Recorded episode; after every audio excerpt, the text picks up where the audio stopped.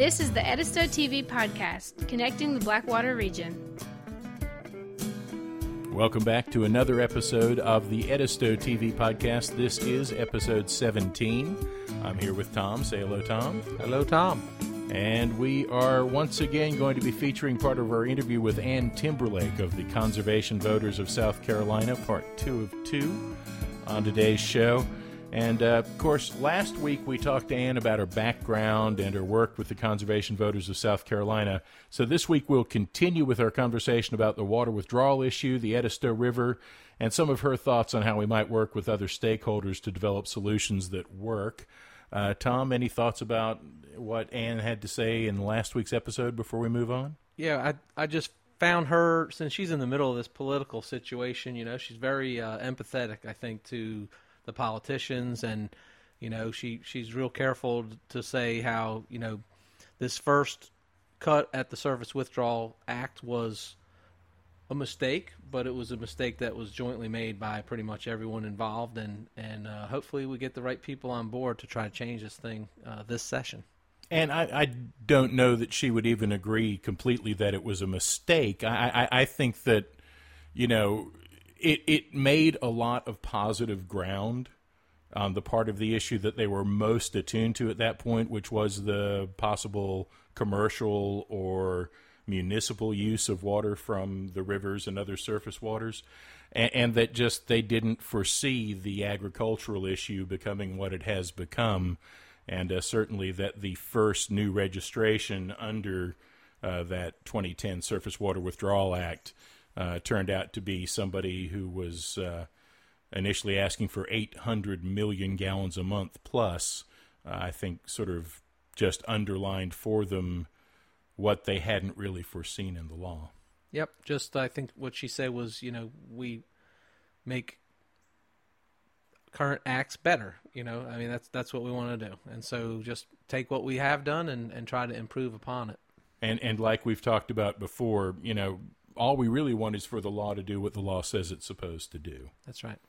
All right. So moving along from there, one of the things we were talking about before we sat down to record this episode was that after a summer where we were kind of wondering what was up with our potential partners in the Edisto TV Technology Initiative, I understand you've seen some motion on that front. A little bit of motion. I'm very excited. We are getting high-speed fiber internet in the small town of Sally. November 1st is the plan right now. And so that's exciting. Wagner, Springfield, and Perry will be coming very shortly after that. And so we still intend on using this kind of as a home base to try to roll out wireless internet to the rural areas outside the town limits. And so we've got Atlantic Broadband legal team now working on some contracts and things like that. So we're back where I thought we would be about 2 months ago, but we're back on track, and we've got a couple of interested parties who are wanting to get this high-speed internet and test it out from outside the town limits, and so we've got, I think, the ball's starting to roll a little bit. All right, so just to recap a little bit for my own memory, my understanding is that Atlantic Broadband is going to be running the fiber out this way, and then we're going to have a technology demonstration project locally here in Wagner initially to test the concept. Is that right? Exactly right. So we plan to get the fast internet in Wagner, beam it up to our water tower in Wagner, and then we should be able to reach customers within about 3 miles of that tower, and that's the plan.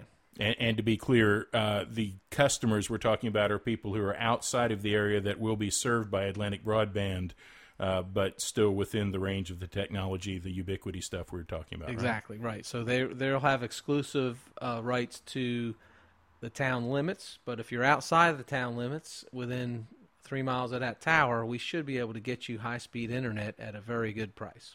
And if folks want to know more about that, there is a link they can click on the edisto.tv page, and they can make inquiries there and get personal and attentive service from Tom Slyker. Is that correct? That is correct. There's two big buttons. One says, I want internet. One says, I want to invest. Either right. One. We like both. Perfect. Well, we look forward to hearing from you on that. And as the progress goes forward on the infrastructure, we'll be talking more about what's going to be happening with the pilot project here around Wagner. Anything else on that before we move along? Nope, just looking forward to. I'm 3.2 miles from the water tower, so we don't know if it's going to work here. I don't know if I'm going to get high-speed internet in this first round, but I'm going to do everything I can to try. All right, I look forward to another update as soon as there's something to update on that. Speaking of updates, let's talk about what's up this week online, stuff that's linked on the Edisto Concerns page. There's World Rivers Day, and I don't know if folks are really familiar with World Rivers Day, but it is a thing that started actually up in Canada with BC Rivers Day. The first World Rivers Day was in 2005, I believe, and we found out about it a little late, so unfortunately we are not going to be organizing anything formal for World Rivers Day, but it is this coming Sunday, the last Sunday in September, and there is a link for it on the Edisto Concerns page. We'll also link it on the show notes on the Edisto TV page. And just a brief history from their website. In 2005, the United Nations launched the Water for Life Decade to help create a greater awareness of the need to better care for our water resources. Following this, the establishment of World Rivers Day was in response to a proposal initiated by internationally renowned river advocate Mark Angelo. And so they first celebrated in 2005. That makes this the 10th annual World Rivers Day. I'm going to get out on Sunday and do some paddling on a river close to me, specifically the North Fork of the Edisto. And I encourage others to do the same, or to visit the site and find out about a more formalized celebration of the day and do what they feel like doing about that. Anything on World Rivers Day from your side of the mic? Yeah, I think it's a good day to get out and celebrate our rivers while we have them. I did also link earlier this week an editorial from the Huffington Post called Don't Think of a Clean River from a woman named Margie Alt, who is the executive director of Environment America. Something that has been ongoing that we haven't really talked about here on the podcast yet is changes to the Clean Water Act. And EPA and various politicians have been going back and forth and round on this. Not surprisingly, one of the big issues here has to do with the agricultural interests finding themselves in some ways in opposition to the interest in strengthening the provisions of the Clean Water Act, which I think originally went into place back in the 70s. I put a link up of a Google search on the Clean Water Act on the Edisto Concerns page. We're not going to sit here and slug through that now, but I invite anybody who might be interested in it to go online and take a look at some of the background information there. And also to read this editorial by Ms. Alt, because she really does sort of spell out, I think, fairly clearly what the stakes are from the point of view of people who have an interest in enjoying rivers recreationally. Another one of the items that is on our agenda is apparently we failed to mention before they had their final river trip of the year, but our friends over at the Bamberg Chamber of Commerce, Jerry Bell and those guys, did have their last river trip with the chamber, I think, last weekend. And so we missed mentioning that, but we sure hope they had a great time. And the good news, Tom? The good news is that they the chamber agreed to do this for another year. So 2015, great opportunity to go down to Bamberg County and take advantage of a free shuttle and some good friendly service and drivers, and definitely a great service that they're providing, great way to get people out on the river. So check out Bamberg Chamber of Commerce. We'll put links out on the show notes, but definitely plan a weekend in 2015. Go down to Bamberg and check out the river. Excellent. And I will say I really enjoyed our day paddling with them back in August, I think it was, or was it July? It might have been the end of July we went with them. But that was a good day on the river, and if they're going to do it next year, I believe I'll probably go down and do some of that with them. Another thing that really ties more to the water quantity than water quality thing is I linked a story from our friends over in the Flint River Basin, over in Georgia. The Flint River Keeper originally posted this article I linked, and it talks about the Florida government officials either restricting or shutting down completely the oyster harvest in Apalachicola Bay because there's not enough fresh water coming into the bay to allow the oyster fishery there to act as it has traditionally, historically. And, you know, this is another example of what potentially could happen if we don't see sufficient flows in our rivers. Is it's not just what happens to the river ecosystem, it's that whole system in the estuary and the salt marshes out on the coast, where if you don't get enough freshwater flow into there, things can get too saline for some of the species to reproduce, or else it's just flat too dry for aquatic species to make a living where they traditionally have. So again, this is not a set of issues that is unique to the Edisto River. It is happening all over the country, all over the world, and I thought that the article from the folks at the Flint River Keeper cast an interesting light on that part of it.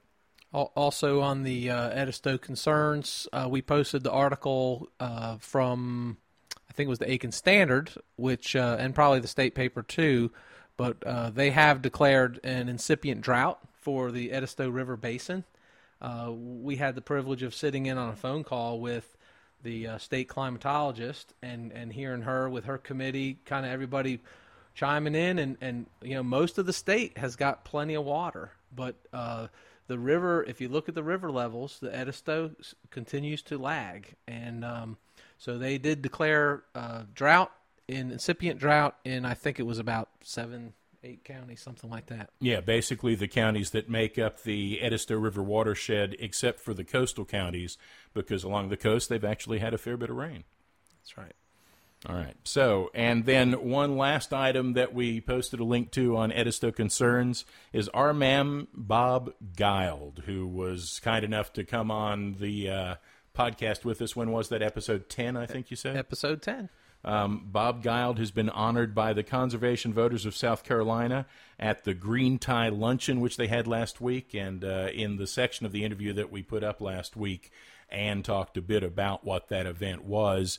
But if you want to know all about the man behind the lovely mellifluous voice that was gracing the podcast a few weeks ago, there is a good article there linked on Edisto Concerns. We'll link it in the show notes, talking about Bob and what a super-duper guy he is. And see, when I heard his voice, I did not think it was mellifluous. Really? But maybe it was. I think he's got musical pipes. But anyway, so congratulations to Bob Guild on that. We appreciate the Conservation Voters of South Carolina recognizing his many years of stellar work on behalf of environmental interests.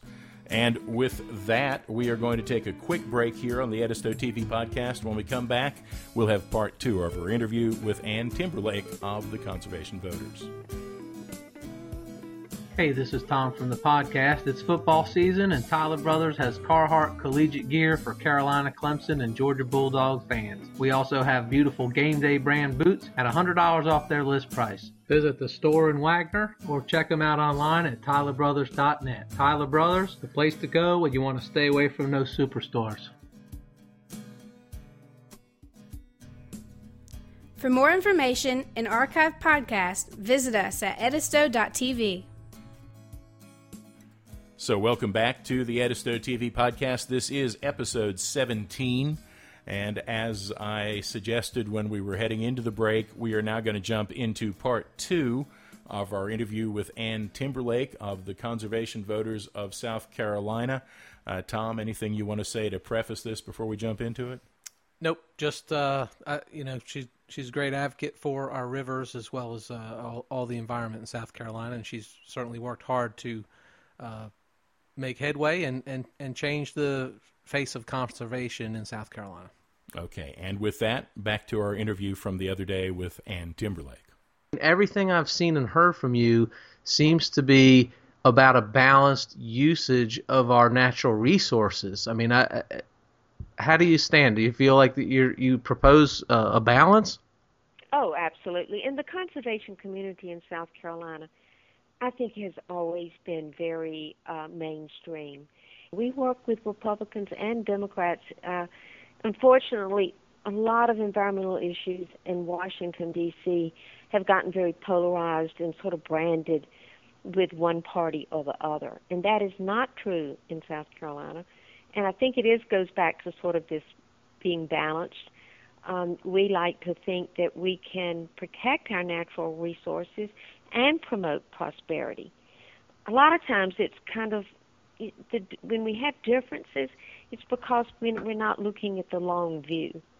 And sometimes there appears to be, you know, an immediate gain to be made. But when you look at the long view, you know, as conservationists, we come in and, you know, ask sometimes some tough questions about, you know, I mean, stewardship. Stewardship is a very, I would say, conservative notion. It's grounded in a lot of our religious beliefs, being responsible and good stewards, and passing on to future generations. And so when we think that way, I think we're more likely to be in agreement.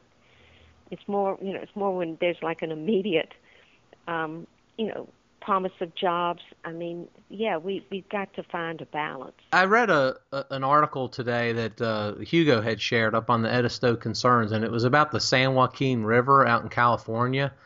And this guy had tried to kayak from the very top of the headwaters in the Sierra Nevadas or wherever it is in the mountains, and was going to go all the way down to San Francisco and the Golden Gate. And you know, there's places along in there where, like, a farm literally takes all the water out of the river, and then it's a mud hole for like 50 miles after that. And you know, they talk to farmers and people that, you know, so, well, that's just the way it is. You know, I bought this land for the water, and, you know, I get to keep the water and use the water. And, you know, yes, it's a mud hole, but, you know, there's more water downstream. If you just drive another 60 miles, you can, you know, there's another river that flows in. And so, I mean, obviously, over the last 100 years, that has happened. Could that ever happen in South Carolina? Well, I am not a lawyer, but we do have different water laws. You know, in the West, a lot of property, I mean, if you go to buy property in the West, you have to be very careful about whether you're buying, I mean, if you're buying water that you think you're going to be able to, say, irrigate your garden from a river, you've got to know whether you have a water right that comes with the property. We don't have that same law here, and I'm sure that'd be a good podcast. You know, you could have one just going to the, you know, historical difference about. I think it's maybe because we harken back to sort of older established law that our rivers are the public has a public. There's a correct term for it, but we have a public interest in our waters and in our rivers. In that sense, we're not quite, I suppose, as vulnerable, but I think that means we have a very big responsibility then to manage this water that the public has an interest in. So, you know, it could, obviously, we're seeing already the incident with the Little Salkahatchee earlier this summer, where it practically quit flowing, and there was a fish kill. You know, I don't know that we've been able to pinpoint that to a particular withdrawal, or at least not a registered withdrawal. But something is going on, particularly in these rivers that are the lower part of the state, that are, you know, where there's a very large connection between groundwater and surface water. I know there's always been some historical. There have been patterns where some of these rivers have become very braided and spread, you know, out, and at certain times of the summer there's been less flow. But I think it is a red flag for us to have these incidents happening right now. And I remember at that January meeting, there were one or two people who said, well, you know, have you been to the Texas border? I have jumped over the Rio Grande there at Big Bend National Park, where it's just such a trickle. I remember when we were out there, and this was kind of shocking, because that reduced amount of water that is coming in at that point, and that is, the river may change lower down, because there are tributaries that come in. But at that point, the biggest tributary was coming out of Mexico. Really, the river itself coming out of the United States was essentially being tapped. And, you know, again, with the Edisto, I go back to this. I think a lot of people have talked about it. I feel like we have an added responsibility because it lies wholly within South Carolina. We cannot point to North Carolina in the case of the Catawba and say, you're holding back too much water. You need to release more. We have no impoundments on the Edisto, and the Edisto is wholly within our state. So I think that's, you know, we do have we need to be good stewards because it is ours. And since you were there at the beginning of the existing Surface Water Withdrawal Act, I want to run by you in just a few words the way that we've been explaining what we think we want in terms of looking for a solution to the current situation, and get your reaction to that. You know, early on, Tom and some of the other people involved here in Wagner had come up with the four things that we thought were deficiencies in the existing rule. And as sort of an extension of that, we've been talking recently about the three things we think we want at this point in order to fix the situation. Number one is, at some point, there needs to be a threshold where agriculture goes under the permit process instead of the existing registration process.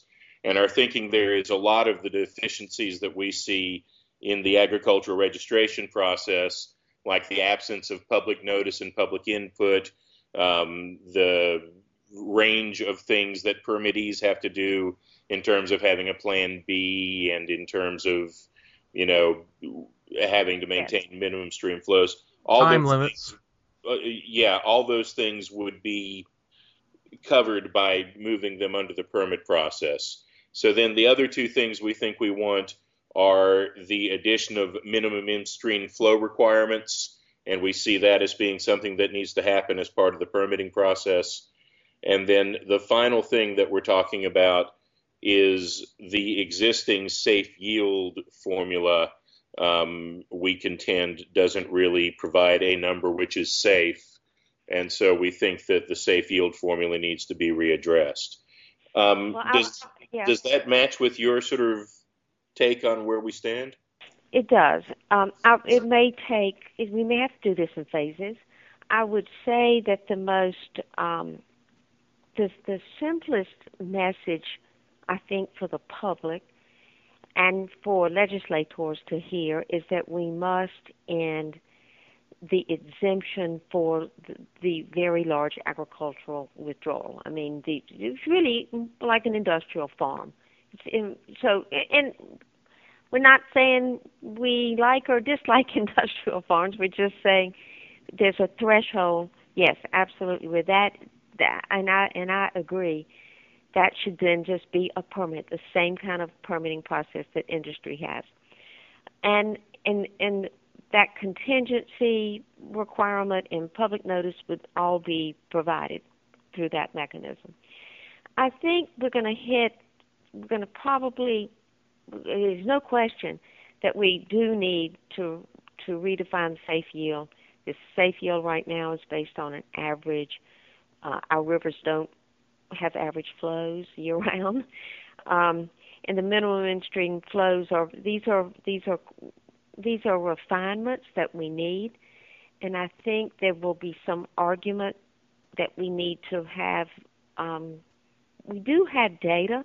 You know, there's been an attempt to say we don't really have scientific data. We have scientific data on those USGS stations that go back for many, many years. I think when we were passing the Surface Water Act, there were some folks, scientists especially, who were like, this is premature. We need to have more data so we can have variation within watersheds. Watersheds are different. Low country's different than the upstate. So I think it becomes more complicated when we tackle those, and whether we can do all of this at one time, I don't know, but I do think that we really need to immediately address this sort of drain hole that we have right now, which is just an open registration. And that's not even protecting agriculture.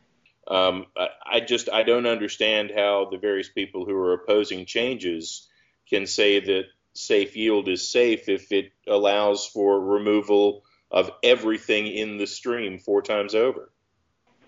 That formula needs to be changed. I think it just gets, those things get harder to do at the legislature. And I think the immediate thing is to get this threshold defined. And honestly, I think a starting point would be just to say that it would be what it is for industry. And then we can, have a conversation about that. And I think if we got some of the other, one negotiating point might be that we would put a higher threshold for the ag to get a permit if we had some of these other points refined. So maybe there's a menu so that if we can't get traction to improve safe yield or minimum in-stream flows, then we're gonna probably want a lower threshold. I personally think we'd be more willing to take a higher threshold for ag, but if we had the safe yield addressed.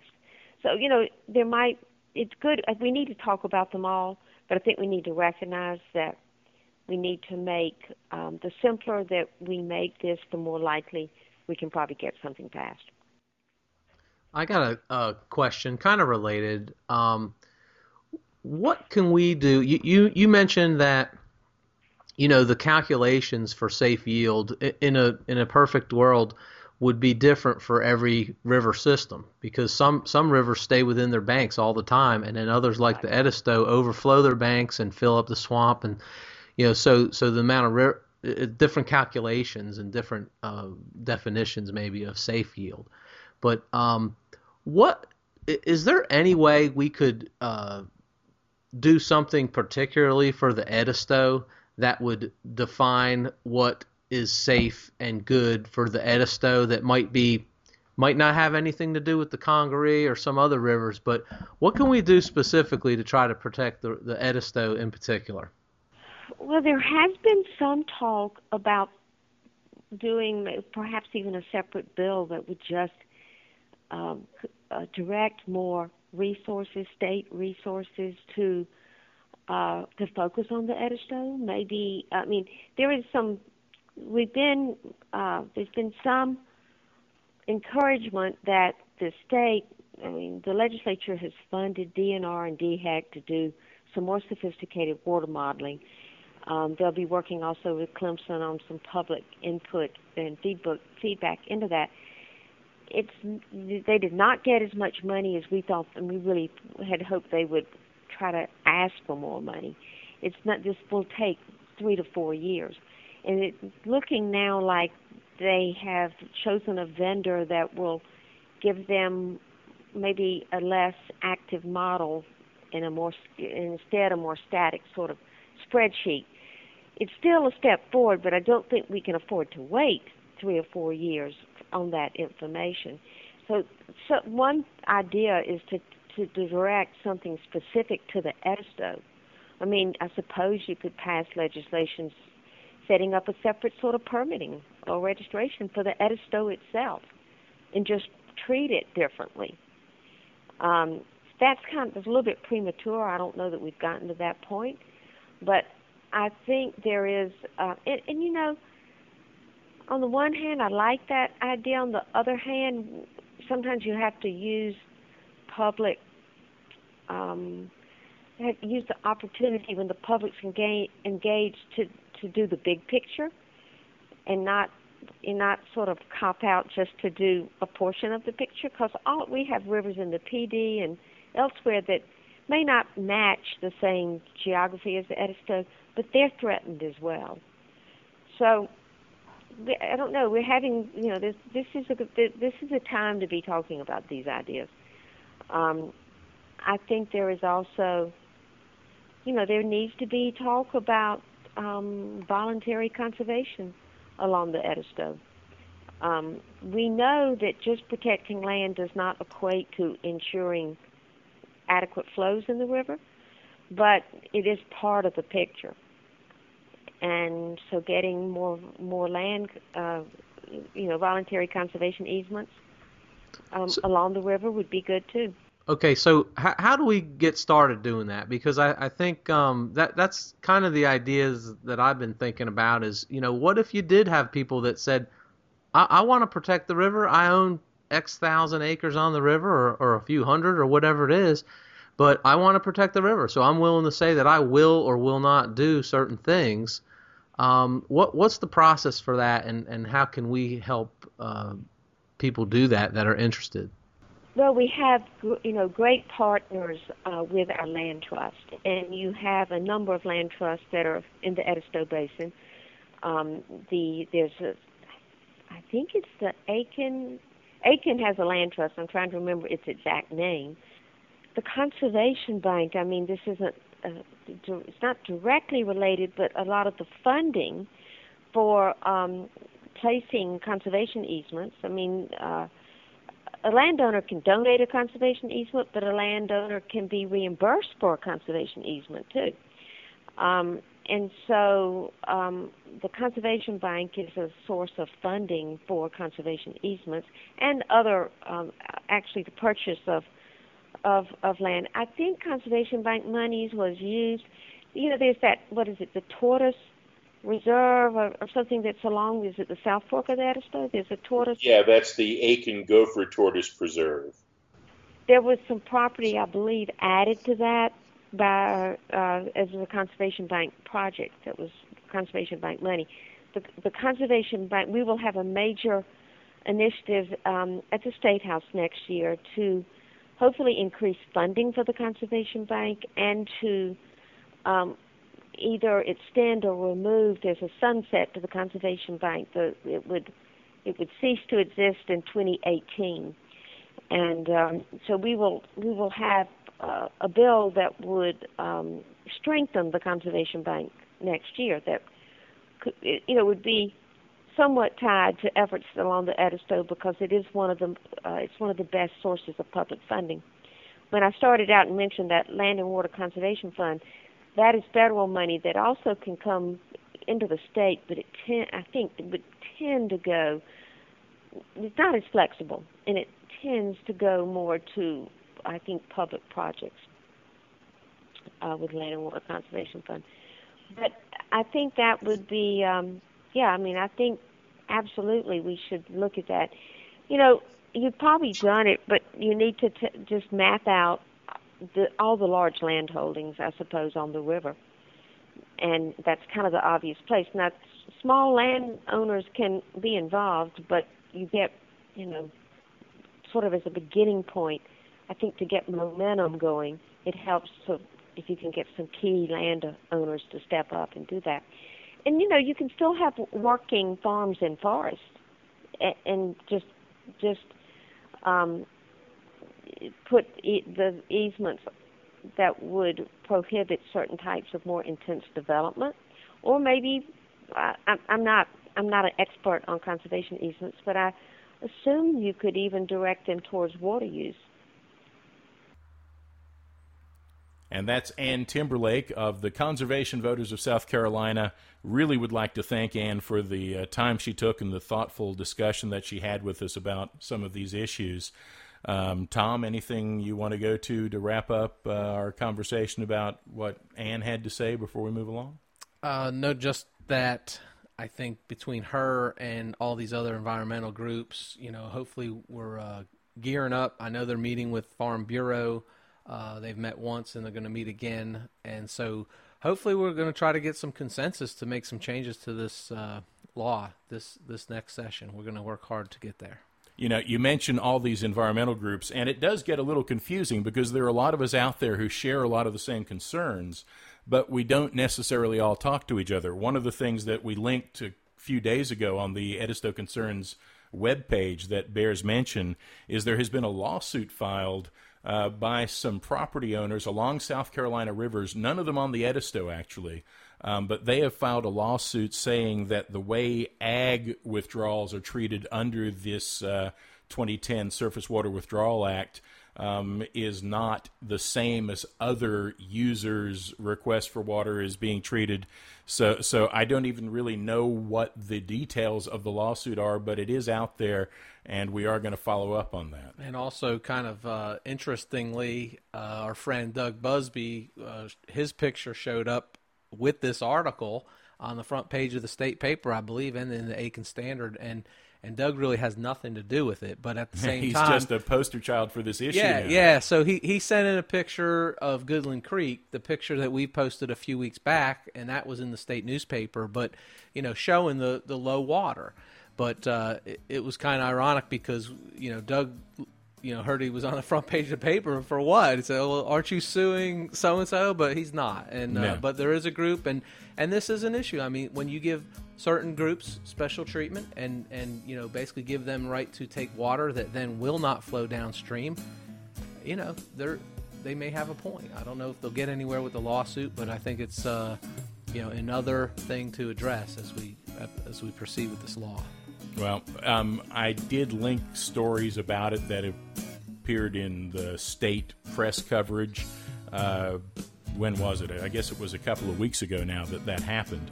And maybe we should follow up and try to talk to the folks who are filing that for a future edition of the podcast. So that's going to wrap it up for this episode of the Edisto TV Podcast. See you next time, Tom. Bye-bye. This is the Edisto TV Podcast, produced by Edisto TV, connecting the Blackwater region.